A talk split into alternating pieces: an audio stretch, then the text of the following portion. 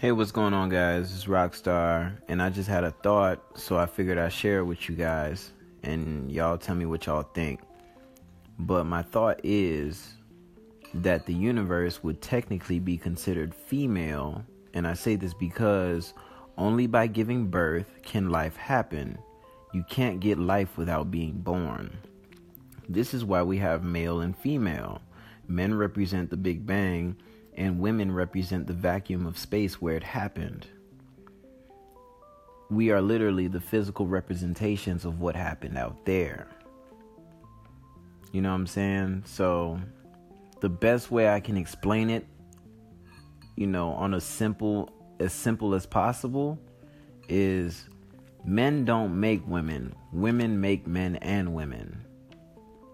You feel me? So that's all. Alright guys, peace.